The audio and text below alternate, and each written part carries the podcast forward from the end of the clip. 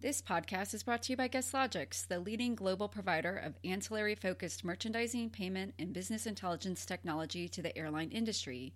To learn how GuestLogix can elevate your ancillary revenue potential, visit www.guestlogix.com. It's no secret, Americans love underdog stories. Again and again, one way or another, we tell the story of plucky individualists, whether it be Rocky Balboa or Steve Jobs. And another story type Americans like is a close cousin to the underdog story, and that is the comeback story. Americans love stories of redemption. Bill Clinton comes to mind. Yeah, General Motors. Good one. So, underdog and comeback stories are indeed common in the American narrative. But what is rare is the underdog slash comeback story. Michael Jordan made a comeback, but he was no underdog. But one small U.S. airline right now is having a comeback story and is playing the role of underdog at the same time. Yeah, that airline, Frontier. At just 55 planes, Frontier certainly has underdog status. And because it's formerly bankrupt and now making money, it's also a comeback story. I'm Jason Cottrell, Vice President of Airline Weekly. Joining me is the convivial Seth Kaplan, Managing Partner here at Airline Weekly. Let's dig deeper into this underdog comeback story. Also, we'll look at low cost long haul over the Atlantic. We'll look at bullishness in Europe. And lastly, how the Brazilian economy is affecting Azul. Right this way to the Airline Weekly Lounge.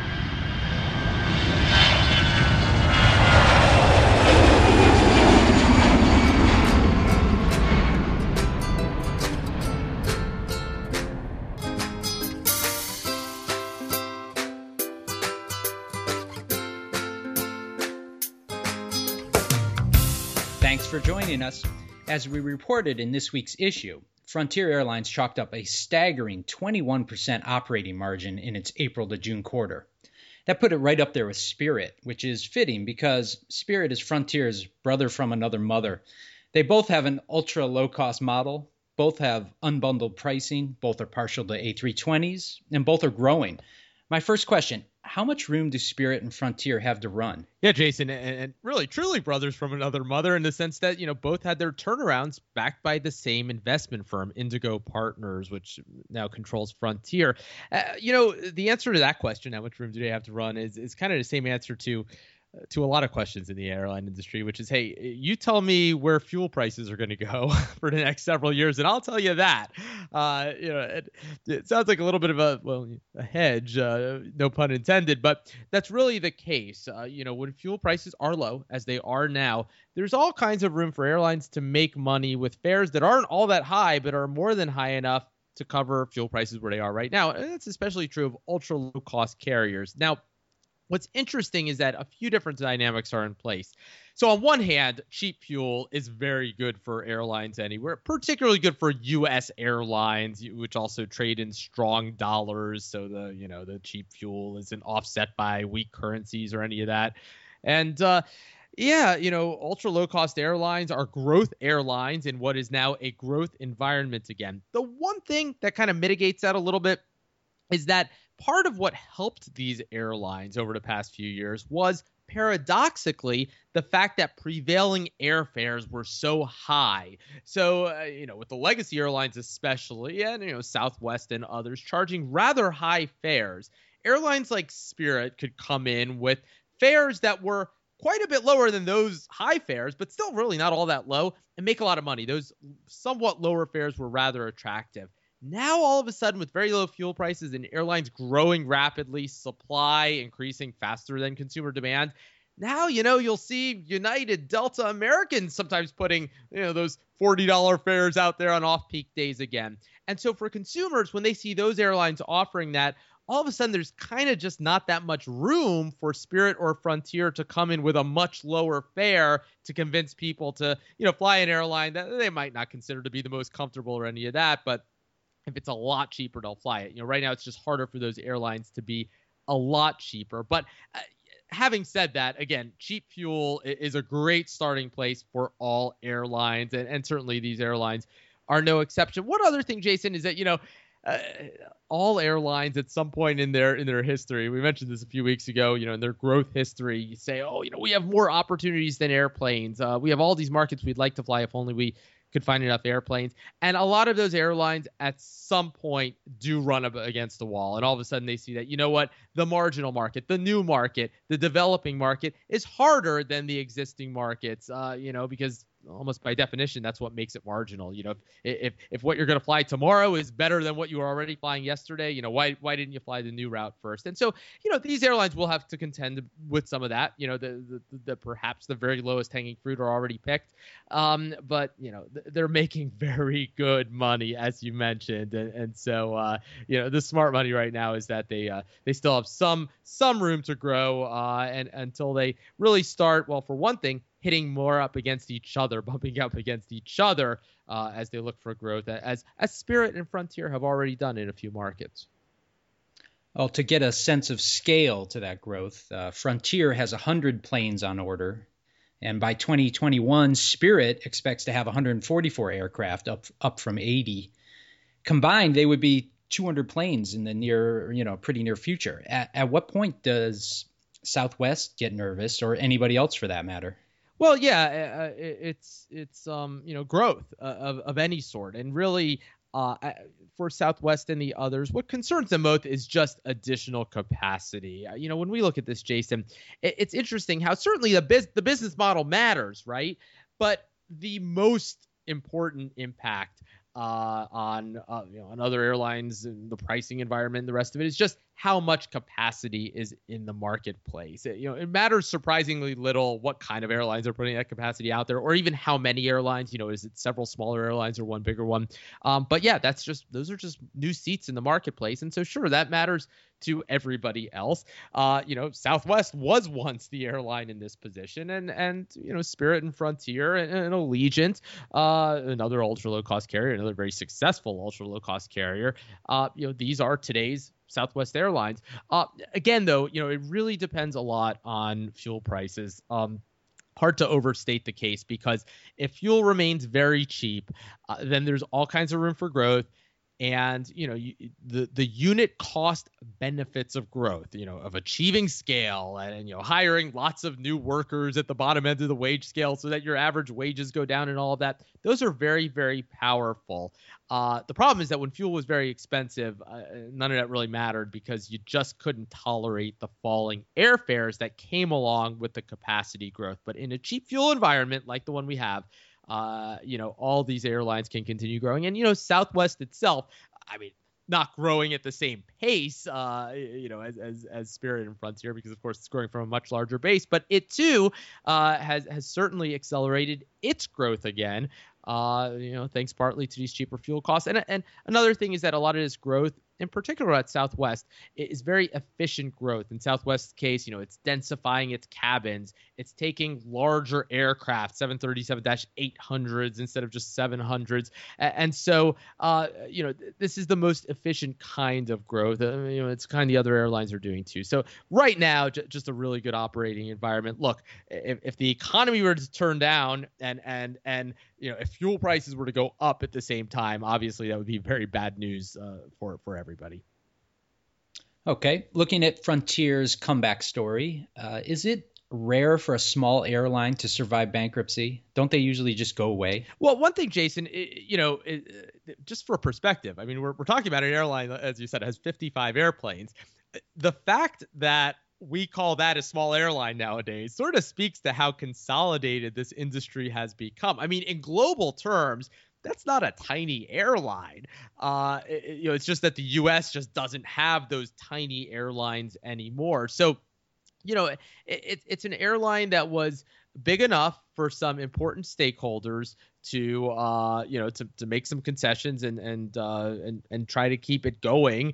Uh, you know, it, it made those pain, painful bankruptcy era cuts. And then, you know, fortunately for it, the economy turned around pretty quickly after that. So all of a sudden, it had a more competitive competitive cost structure, uh, and then a better revenue environment, and now has transformed itself uh, into an ultra low cost carrier. Uh, but yeah, you're right. Uh, no question that um, you know being bigger doesn't ensure anything. But when we look at the airlines that did disappear around the world during the last downturn, uh, th- there were quite a few of them.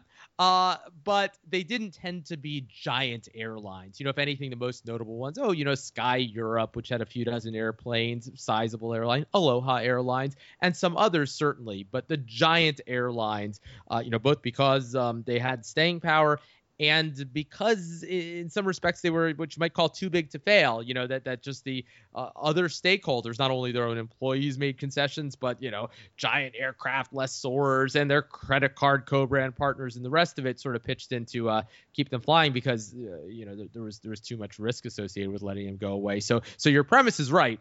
Um, you know in this case it, it, it, it's an airline that uh, had some good fortune and again in global terms just isn't all that tiny Let's switch gears to the transatlantic market. We've got a cover story in this week's Airline Weekly that details how low cost long haul carriers like Norwegian are taking on the joint ventures that dominate that market. As we mentioned in this story, low cost long haul is gaining momentum. This approach has been tried and has failed before. Is it going to work this time? Mm, well, let's put it this way if it's ever going to work, it'll work this time. And is that because of low oil prices and the strong U.S. economy? Or has the industry simply evolved to the point where it has learned some lessons and it's ready to do this? Yeah, a little bit of both, but probably more of the former, low oil prices. You know, there are there are just some things we talk about in the cover story, but just some things about this business model where, you know, you would think oh, cheap fuel is is good for all airlines and expensive fuel is bad for all airlines. But uh, you know, expensive fuel is particularly bad for low cost long haul. It's it's just you know for for for various economic reasons, um, clearly the case. Um, it, you know, about a decade ago, there was uh, there was an airline called Zoom, uh, which uh, based in Canada, also had a UK operation and was trying to fly between uh, both the US and Canada and the UK. And you know, unlike I mean, there were some over the years that you know where you could just tell the airline you know didn't necessarily have it together. That that airline was a was a reasonably well managed airline, uh, and you know ha- had had. Uh, a service offering that didn't look so different from some of what's out there today. But the problem was that oil was was you know surging toward 147 dollars a barrel, and they just didn't have a chance. I mean, it just didn't matter what they did. Um, eh, you know, so uh, so yeah, cheap fuel now makes it possible. Uh, you know, we we do learn over time as uh, the the industry learns lessons from what didn't work in the in the past, and and and the current experiments for the most part uh, are are are they make a little more sense than some of the ideas that just didn't make any sense at all in the past. Um, and so you put it all together and yeah, it can be viable, uh, you know, and like a lot of things uh, these days with, with fuel being cheap, uh, you know, the, the marginal does become, uh, as we mentioned in the story, viable. Um, and so, uh, so yeah, it's it's it's possible this time. But having said that, uh, you know, these airlines are unlikely to print money doing this. Uh, you know, it would be a real achievement if if they can uh, turn the corner and finally make some money doing something that virtually nobody, and I'm talking, you know, you go back to Freddie Laker and People Express, virtually nobody has ever managed to make money doing. Also, in that cover story, we mentioned a nugget that I thought was worth exploring further. We said cheap fuel disproportionately helps long haul flights. Now, all flights burn fuel, and fuel is actually burned more intensely at takeoff than at cruise altitude. So, if anything, you'd think short haul you know, with more takeoff and landings would benefit the most from cheap fuel. So explain why cheap fuel helps long long haul flights disproportionately. Yeah, um, and and you're right. You know, when you're climbing, you're burning more fuel, and so you think, well, the short haul flight climbs more. But the short haul aircraft also just spends a lot more time on the ground, and and so this is the greater force here. Uh, you know, I remember a few years back, um, the, the CFO of Ryanair, Howard Millar, was was asked at a, at a conference I attended. Somebody was asking, "Oh, when are you going to start low cost long haul?" And they're always being asked this. I mean, as recently as last week, they had to come forward and say, "You know, look, we're not going to do this right now. Maybe we will someday." And uh, you know, he explained it this way. He said, "He said, look, um, the the most important costs on long haul flying are." Fuel and aircraft. And so unless you get some kind of a discount on on on one of those, uh, you know, you don't have an advantage as as a low cost carrier in that market. Um, and so uh, in that case, he's explaining why Ryanair basically they're saying, look, that's not where we have advantages with fuel and aircraft because everybody, you know, although of course you can hedge fuel and do certain things, but it's not one kind of carrier that has an advantage in those areas. Where does Ryanair have an advantage? Basically on the ground, right? I mean, they, they get this big running start before before the plane even takes off because of all of the efficiencies on the ground, because of you know, in the most basic sense, turning the plane around more quickly than a legacy competitor, and so forth. And that's true for all airlines of every business model. That when you're talking about short haul flying, think about it you're on the ground if you are especially a very short haul carrier like you know easyjet or southwest sometimes uh, the same aircraft is on the ground six or seven times a day and they get a chance to have those efficiencies add up six or seven times rather than a long haul aircraft that might only be on the ground once or twice a day. At cruise altitude uh, you know you're burning fuel you're paying for the aircraft uh, as as you're always doing, whether it's flying or not, and you know those are basically your your uh, your big expenses. And so, yeah, even though you're right, you, you burn even more fuel while you're climbing than when you're at cruise. Uh, you know, in the end, the greater force is that fuel matters more for long haul flights, and so conversely, cheap fuel is particularly beneficial for long haul flights. A few years ago, you know, it got to where uh, you just almost couldn't make money, particularly on ultra long haul flights. You know, recall that uh, you know Singapore Airlines stopped flying the longest flight in the world from Newark to Singapore. I mean, there were other reasons for that too, but it, part of it just was that uh, the more you pushed out that stage length, where you know pretty much all that mattered was fuel cost, the more it became almost impossible to make money. Seth, you mentioned Ryanair in the cover story, we also talk about the quote, growing chatter, unquote, that Ryanair might interline with Norwegian. So you'd have Ryanair being able to market long haul itineraries, and Norwegian would get traffic feed. And all this would be within a low cost universe. That sounds like a potent combination, uh, but often the devil is in the details. Do you think that could work? Yeah, maybe maybe in some small way. Uh, you know, in this case, you're talking about an airline, Norwegian, that already has a, a reasonable amount of short haul feed in Europe. Uh, so, if anywhere, if anything, rather, uh, where it would need a, a, short haul partner would be more on the other side of the Atlantic. Uh, you know, in in the U.S. Uh, and you have airlines there like uh, like JetBlue that do that sort sort of thing with airlines everywhere. Um, so yeah, you know, Ryanair, what can it provide that Norwegian's own short haul network can't? Well, uh, you know, uh, the Norwegian had, had, had, pointed out that you know Ryanair has sort of more unique routes. Um, that, for example, uh, where EasyJet competes more directly with Norwegian already, presumably that's what they that's what they were alluding to.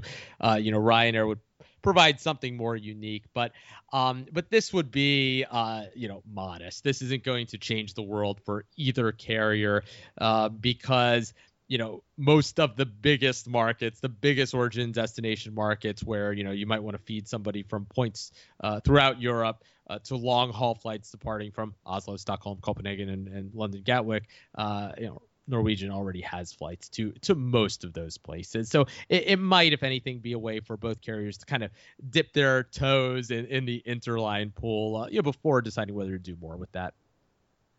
Looking at Europe overall, we're seeing a lot of bullish sentiment from European carriers regarding the peak season, the third quarter, which wraps up today.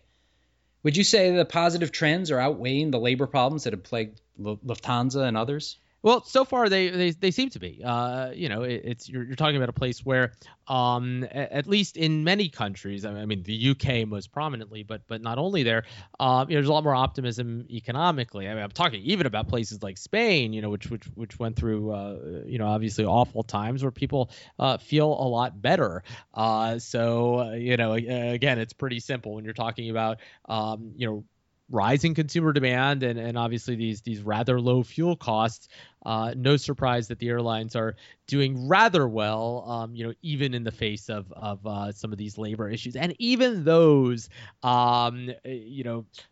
It seems like uh, the the relations are perhaps off their lows. Like in a, in a, in a number of cases, you at least have people uh, coming together. You know, Lufthansa possibly closer uh, to something with with its pilots. Uh, you know, Air France perhaps also.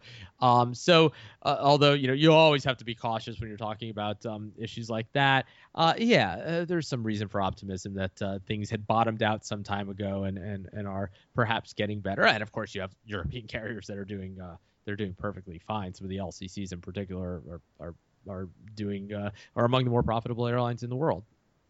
Also, the bullishness extended to winter bookings well beyond the peak quarter.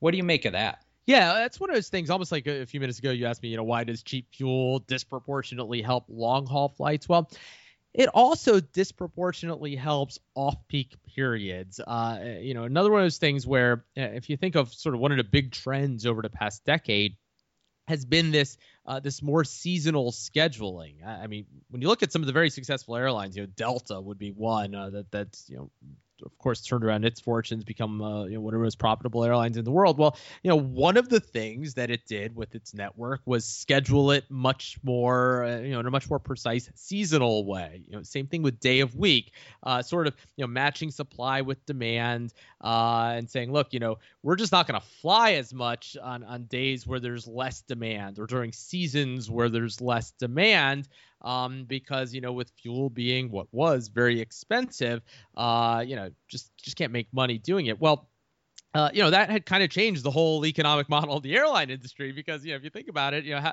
how did Southwest years ago become the most successful airline in the history of the world? Well, by utilizing its assets very intensively by flying the airplane all the time. And, you know, demand was weak. Okay, fares were a little lower, but, you know, if your costs were very low, you could still profit. And when you're flying as much as possible, you were keeping your non fuel unit costs down because, again, like I mentioned a minute ago, in a different context, you're, you know, hiring more employees and, uh, you know, and just, just getting economies of scale in every way. Well, guess what? Here we are back to cheap fuel, back to an environment where you can make money, uh, you know, even if fares aren't all that high, and where all of a sudden those benefits of growing, the unit cost growth, the non-fuel costs that are declining start to weigh more because the fuel costs just don't matter as much now as they did in the past. So we see a couple things. You know, we see first of all airlines uh, in small ways. Uh, I don't mean to overstate the case here, but in small ways, uh, perhaps not scheduling as seasonally as, as they had been doing uh, over the past few years, saying, you know what, uh, yeah, we can, we can make money now uh, during the off-peak periods. Um, and so, no surprise to see the optimism, even that that you know, in terms of the, of the, of the profit and loss statement, that they can perhaps make some money um, or uh, you know at least not lose in some cases nearly as much as uh, as they typically have done in, in, the winter. Okay, bullish in Europe. One area where things are not so bullish is in Brazil, and with good reason. Brazil is facing a full-blown economic crisis. One report this week showed a million jobs have been lost in the past 12 months. Inflation is at 9.5%. Traffic it's down 10% at Rio's main airport. My question is, what does this crisis mean for Azul's international aspirations? Yeah, uh, you know, th- their timing couldn't have been worse. Uh, you know, th- this is also low cost long haul. We talked a minute ago about um, you know, across the Atlantic, how um, uh, you know how it, you know, this is perhaps as good a time as any. Azul, you know, it, it, does yeah benefit from cheaper fuel at least in U.S. dollar terms, but that's kind of a big asterisk because when your home currency is the Brazilian real, uh, which has plummeted in value, then all of a sudden fuel in your own currency's terms just doesn't look all that cheap uh, you know, you're, you're dealing with a home market with all those things that you just mentioned, just just uh, you know, obviously impacting demand for air travel. It's a market to begin with where you still have visa issues, you know, uh, you know, whereas you can, for example, and this is important, you can stimulate traffic among, let's say, Americans to go to Europe. You know, Norwegian could say, "Hey, want to come see Oslo for a couple hundred dollars?" and people can hop on a plane, uh, you know, that weekend if they want to. Uh, you know, whereas to Brazil, they simply can't do it because uh, you know, they need to go get a visa. Um, and so for, for all kinds of reasons, it's a little bit more difficult to begin with. And, uh, you know, so, so you layer that on top of just all of the usual difficulties associated with low cost long haul, with competing against, you know, powerful incumbents in LATAM and, you know, American and, and uh, the other U.S. carriers. Uh, and um, it's it's hard to be too optimistic right now about their prospects. You know, we'll see if they can you know just kind of hang in there uh, long enough to hopefully um, be able to uh, turn the corner here. Uh, you know, if the economy starts picking up a bit. Seth, thanks very much. One final note if you found these podcasts to be of interest, please don't hesitate to tell your friends and colleagues. Airline Weekly is an independent media company, and thus we truly value word of mouth advertising. So don't hesitate to forward our link. After all, there's always room for one more in the Airline Weekly Lounge. You got a favorite underdog? Um, I'm a Miami Dolphins fan. Haha. I was always par- partial to uh, Bobby Fischer.